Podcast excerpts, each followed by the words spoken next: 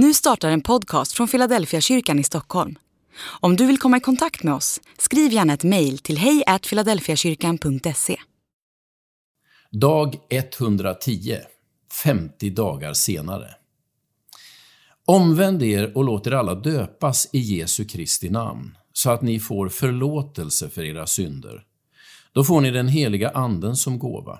Till löftet gäller för er och era barn och alla de långt borta som Herren vår Gud vill kalla.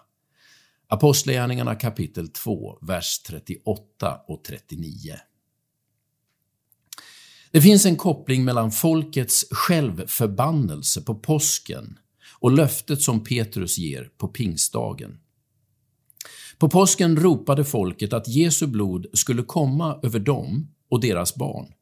På pingsten säger Petrus att löftet om syndernas förlåtelse och den helige Ande som gåva gäller dem och deras barn. I bägge fallen nämner man barnen.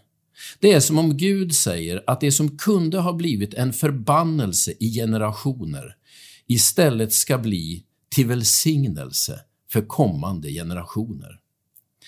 Det folket trodde var en självpåtagen skuldförbindelse visade sig vara omvandlat till ett fantastiskt löfte. Det man ropade på påsken var inget annat än ett personligt erkännande av ansvar för Jesu lidande och död.